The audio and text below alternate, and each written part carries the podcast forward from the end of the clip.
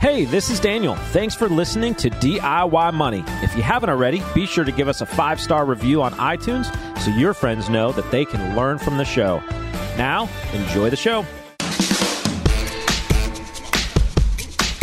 Welcome back, ladies and gentlemen. You're listening to another edition of DIY Money. DIY Money. What's shaking, Daniel?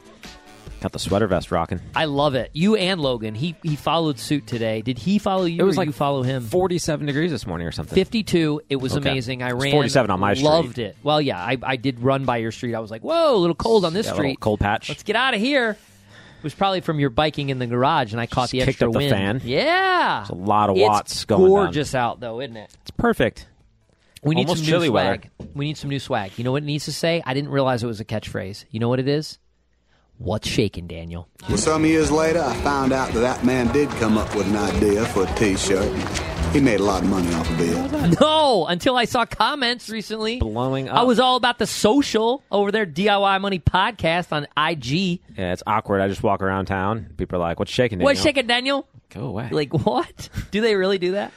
No, that- that'd be really cool. That'd be awesome. That's hey, you know we've made it when somebody does that. You are drinking the bo- out of the bottled water. Uh, Well, after uh, my workout, I have a bottle thing? to go. Yeah, That's good. So what do you got in is the there? What's your, what's your? This is a hydration tab. I have not ever participated in a post workout, you know, Yeah, it doesn't regimen. have like protein or anything, but it just Yeah. replenishes. Because if you just drink water, then sometimes Yep. you get a headache because Yep. you got don't have I need salt. I need to do that. I have been instructed by Jacob Thompson, who's going to be an incredible guest on the podcast soon. World world class. I think he now uh, is the number one half marathoner in the world. Just What? just got that designation. Um, not in the world. Unite representing United States at the World Finals. Does, did he like win a? Major, Like yeah, US major championship event. or something? Mhm, just recently, I saw it like just the other day. But he's scheduled for an interview in two weeks. He's a previous student of mine, hence the the connection there. Uh, trained, also full disclosure, he's become a client because he's got a booming business. We're going to talk about that on the podcast. So I'm excited to have him. But he wrote a paper on fueling after a workout, and I need to. I want to read that. I have it on my desk. I think actually That'd be awesome. I'll send it So to you. his marathon pace is like my 400 pace. His mer- he is fast, and he and he you know he ran the five and ten k in college and tried to make the Olympics, and then he post post that you know phase of his life. And I can't wait to talk to him about this. He stretched it out, and I think he was like third in the Chicago Full a few years ago, and then he was invited to, you know, and he won the half. He won the United States half marathon. I think it was last year, and now he travels the world. I mean, he Oh, it's exciting. I cannot wait. And I can vividly remember, and I can't wait to bring this up, sitting in our favorite Korean restaurant here in town Yeah. and giving him some career advice. I'm basically going to take full credit for his career at this Fair. point. I mean, you know, it's him, Will Levis. Like, I'm just taking the credit because he sat in that and he was like, he, he was thinking about going to Wall Street and you know, investment banking. And I was like, Bud, like, you're passionate about what you do. Follow that. Do that. Oh, I'm excited. Okay, Follow off your topic. passions. Holy cow. Let's uh, circle back around this podcast and all podcasts sponsored by Joule Financial. Visit us on the web, joulefinancial.com. Check out the wealth development tab. Send questions to podcast at DIYmoney.org. That's podcast at DIYmoney.org. We'll send you $25 Amazon gift card. Newsflash, it's not going to come in 24 hours. I mean, holy cow. We get these emails like, hey, I heard my question. Where's my gift card? I'm like, wow, give us a break here for a minute. We're, We do batch them into like once or twice a month. and we have a shoestring staff. Like this is why we're not sold out to 15 million advertisers on this thing. What are you people? On dope? Anyways, give us a, give us a minute. Oh, we'll get to It'll it. come. It'll come. By the way, have you used an Oculus lately? Have I used an Oculus ever? You've never? No. Oh my goodness. I no one's going to leave their house. I'm convinced of this. Have you watched or read Ready Player 1? Nope. Book recommendation everybody to get a glimpse into the future should read or watch the movie Ready Player One. I prefer the book, it's really good. Read it years ago. I was convinced that's the direction we're going. We are going that direction. I was on this Oculus, and I mean, I got lost, like lost, as in not physically in my room, but I mean, an hour went by and it was like two minutes. I was like, unbelievable. I was playing ping pong. For some reason, ping pong came very natural to me. What are you going to do when you come into the office one day and have the Apple goggles on? Why would you come into the office if you have that? Just I'd I'll just, just- see you. I'll still sit in the I'd see you in the meeting room. Yeah, that's be like- it's because you want to be out of your house. Let's Yeah. face it. All right, uh, we got a great question today from Alicia. Alicia, what do you got? DIY. Hey, DIY Money Crew. My name's Alicia. My husband and I are longtime listeners, and your podcast has sparked several very productive conversations between us. We both take a very active role in our financial plan and really enjoy learning new ways to make our plan more efficient. Quint recently talked about the reasoning behind investing in lower dividend earning stocks and funds while you're in your working years in order to avoid the additional income tax generated by them. He also suggested transitioning into higher dividend earning funds near or at retirement for a somewhat more consistent income. My question is how would you make that transition and over how many years? Thanks from a couple of avid DIYers and fellow marathoners. Oh, I love this. Uh, newsflash, couple of things. In her email, they are running a marathon in each state, which I love. We're doing a I, I, now we're saying a race in every state because we've done some marathons. We did a couple ultras. Have you done an ultra yet, Alicia? I'm convinced when you do an ultra and trail run, you just like, you know, it's a it's a life changing experience. They've checked off 15 states on their marathon journey. That's fantastic. It is fantastic. So I love it. Love to hear what your favorite state is. She also said in the email, guess where I'm from.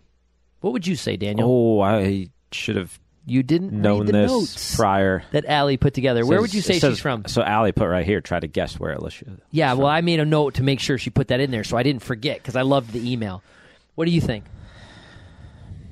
I wasn't listening that closely. I was listening very closely. So here's what I think. Once, okay, so I'm on the fence there about that. Okay. I would like to bunt. What? I'm gonna no no I, I won't. I would like to, but I'm not going to. If I bunted, I would say the Great Lakes region, which I know is a lot. That That's covers I know half of I the know. United States. Okay. Touches I'm- the Great Lakes. Okay, I'm not going to bunt. I'm going in. Western Pennsylvania. Western Hmm. Pennsylvania. And the reason I think that is she knows I'm from the Buffalo Rochester area and we kind of had kindred spirits because basically Rochester and Buffalo is Western Pennsylvania. That's my guess. Tell us where you're from, Alicia. You had kindred spirits. People from that region. Oh, okay. They're like the same. What distinguishes a Western Pennsylvania? I'm trying to think of that. Like in So the- when you in, get to Philly, like, when you get stuff. over to the Philly, you can there's a Well, distinct Philly, yes. difference, and that's Eastern. You know that kind of Eastern Southern area. Western has that Western New York that I sound like, or when I Uh-huh. have a couple cocktails, I sound like, but that has a distinct. You know, tone, and that's what I pick up from her, and I also think that's why she asked. Mm-hmm. but not yet the Ohio and Chicago. that's where I'm of that. struggling. You could be spot on with Minnesota. No, No, it's, that's too far. Minnesota. I literally just Western Pennsylvania. That's where I'm thinking. All right, let's move on. I love this question. I've thought a lot about this question because I'm pursuing this precisely as you have asked it. Here's what I'm going to do, and one of the things that we advise some of our clients to do. This obviously, first and foremost, pertains to non retirement account investments. Why do I say that? Because money that's in a retirement account, unless it's a Roth, is going to come out taxes ordinary income, regardless of whether it's just dividends that you're distributing or capital gains you're distributing or what have you. Money coming out of an IRA or an old 401k, et cetera, it's going to be taxed ordinary income. So what you're talking about is you're talking about investments that are non-retirement. What I struggle with, there's like this movement, and it's the young fire movement. Like, oh, here's my portfolio, and it's generating this much a, a month in, in income. And I, I think to myself, and then they're reinvesting it. Like they get they get- get really excited about, oh, I bought all these new free shares. And what they don't understand, like intrinsically in a business, all that business is doing is distributing a part of their earnings per share, and they're turning around and buying shares. Other businesses don't return that to shareholders. They do that on their own. The most notable is Berkshire Hathaway. Never paid a dividend. Outperformed the S&P 500 by like a gazillion. I read a stat the other day that it'd have to drop 99% to be on par with the S&P 500. since inception. Yes, since inception. Nonetheless, what I don't understand is why would you want to do that and pay tax on it when you can own investments that have reinvestment already in just through the natural method by which they use and distribute their income, their net income, and you don't pay the tax. So that was my point, Alicia obviously picked that up. I struck a nerve. I've struck a nerve on Twitter with a lot of people with that because I, I can't handle it when I see it. Like, oh, look at me, blah, blah, blah. It's like people who, again, the, the real estate thing. Like, you don't tell me about the toilets you're fixing. But, anyways, I digress. Alicia, my plan is as follows Quiet, quiet. He's going to say something. I have non retirement investments in low dividend paying index funds, ETFs, sectors, and some individual stocks that I just love, and some like Berkshire Hathaway, that kind of thing. My goal is capital appreciation in my working years, keeping my taxes as low as possible, meaning I'm not I don't want additional dividend income tax if I can avoid it, to be hitting my my tax return. When I stop getting W2 income, when I stop working, I will start selling down and using funds that I have accumulated as my quote living expenses per se while I have a low tax bracket so that my capital gains tax is as low as possible.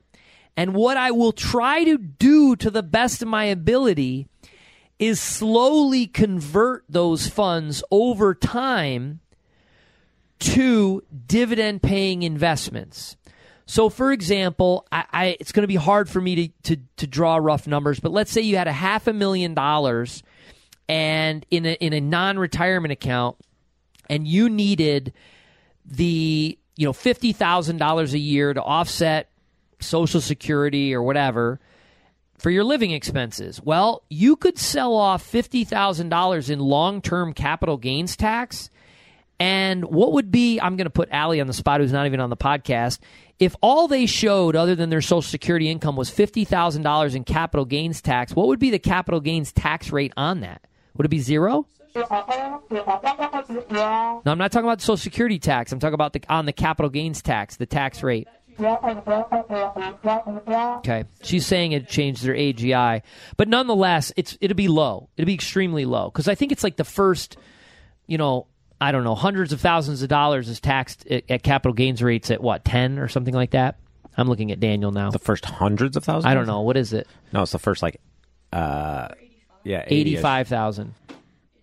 So we're, I'm I'm throwing things out that we weren't prepared for. The Yeah, point it's I'm not making. on my sheet. Sorry, it's not on our cheat sheet. Alicia, what I'm saying to you is, I would be selling down the amount that I could sell down to to then pay my lowest potential capital gains tax rate on that.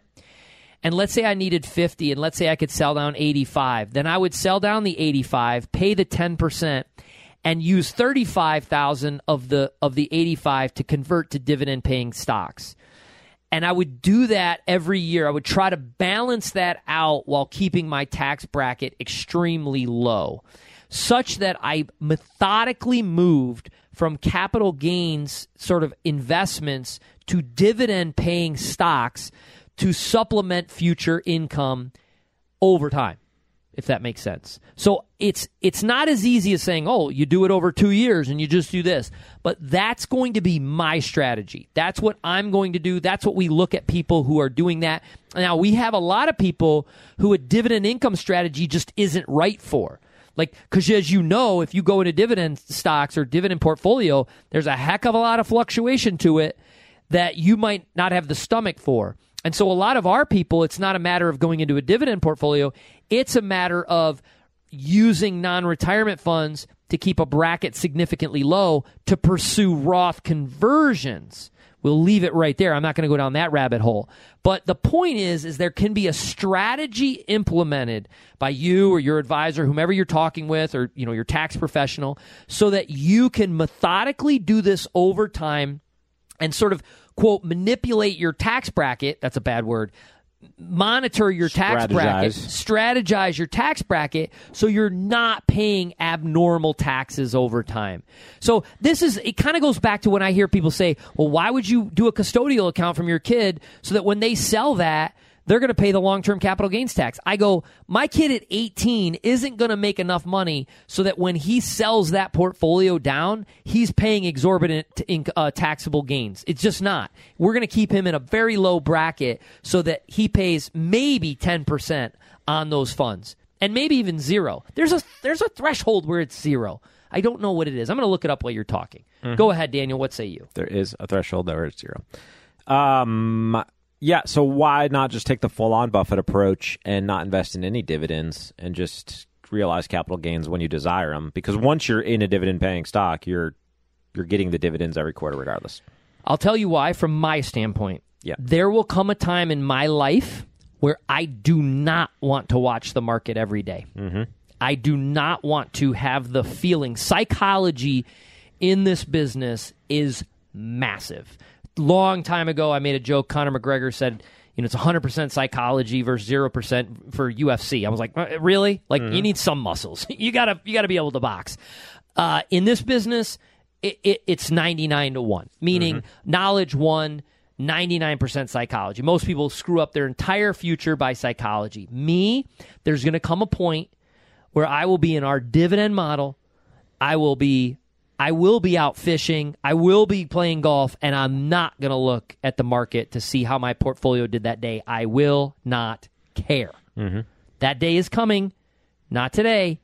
When that day comes, I will want dividend stocks so that I know I'm just getting the income stream. Sure. And yet, in theory, somebody could do that with, say, a total stock market index fund, ETF, or mutual fund, something like that, where they just invest and then they tell their investment advisor or even just their custodian to send them X amount per month or per quarter or per year. Uh, and then you're taking that as capital gains rather than dividends, et cetera. So there's multiple ways you can do it. All you're really trying to do is utilize the assets that you have to create income.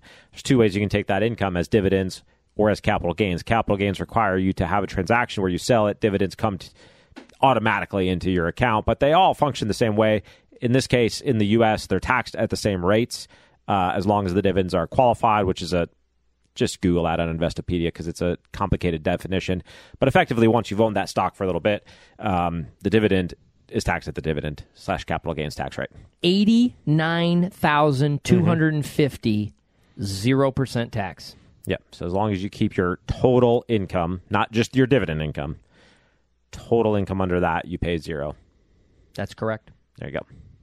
89 251 to 553 I say, this is what I was hundreds talking of about. thousands. That's where I was talking about mm-hmm. 15%. There you go. So my point is is that y- you have the flexibility to to move chunks of money mm-hmm. to realize capital gains, chunks of money over time and and keep your tax rate really low. And Yep. then get into qualified dividends which are going to be at capital gains tax rates as well. Right. And so getting back to Buffett, why wouldn't Buffett then do dividend distributions? Well, one, obviously he owns a ton of the shares of Berkshire Hathaway and he doesn't need to pay tax on the dividends because once dividends are being paid, they're basically forced taxation. So if you think about a company as an entity, because that's what it is, a company's making income, it's paying tax on that income.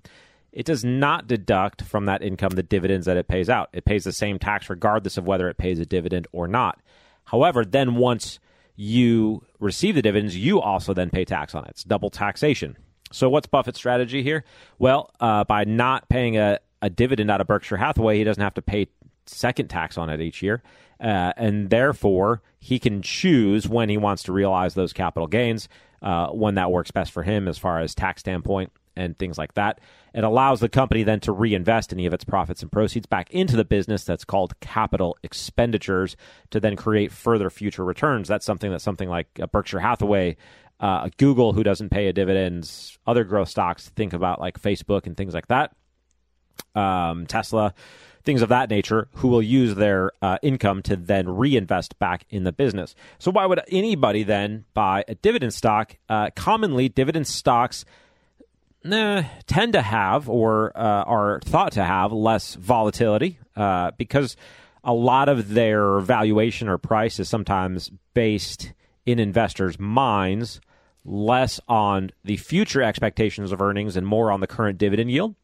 This is one of the reasons why when a dividend gets cut or eliminated, dividend stocks can falter because pro- part of the the pricing and the valuation of that stock, at least psychologically speaking, coincides with the dividend or the yield. So let's take, for example, say a Coca Cola who's paid dividend for a long time is, is considered kind of one of the historic dividend champions. Uh, investors expect like a certain amount of yield to come out of Coca Cola on a per year basis, right? So as the price of Coca Cola goes up, they kind of expect more dividends to be paid out from the company to increase the yield to whatever the prevailing yield expectation is. Uh, if Coca Cola were to cut that dividend, those investors expecting that yield would sell it.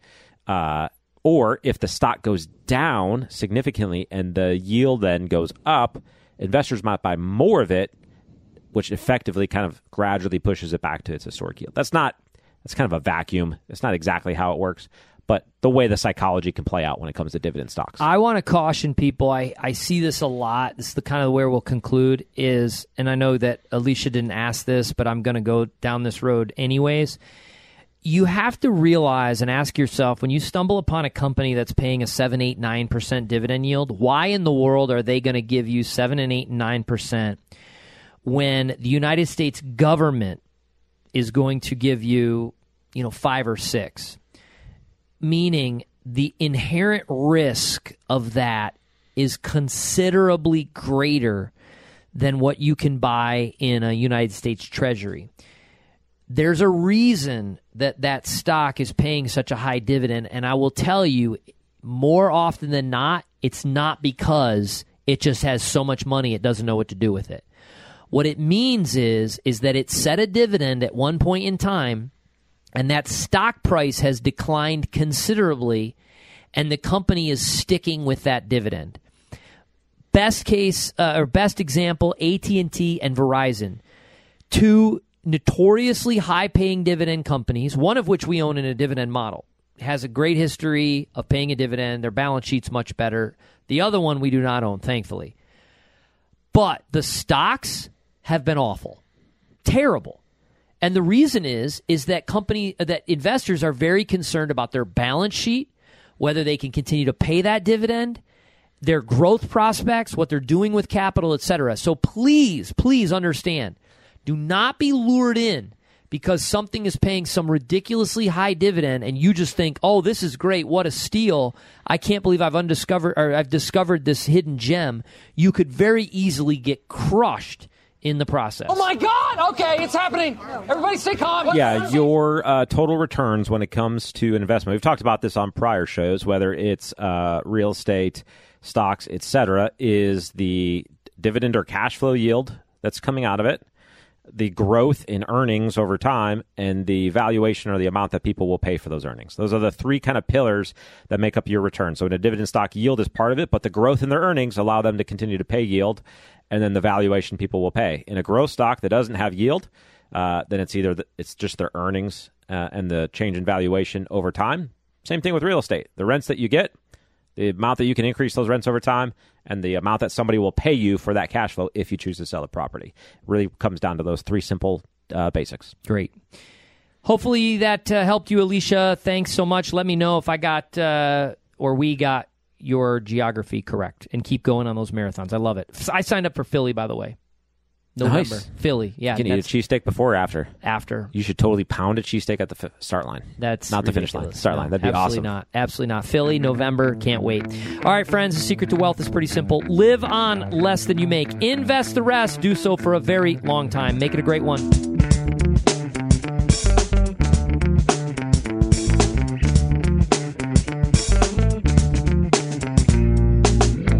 Thanks for listening to this episode of the show. If you want content delivered to you regularly, be sure to follow us on Instagram at DIY.money. And if you want your question aired on the show, be sure to send that to us and you'll get a $25 Amazon gift card. This show is for entertainment and educational purposes only and is not intended as personal financial advice. Before making any financial decision, please do your homework and consult a financial advisor as needed.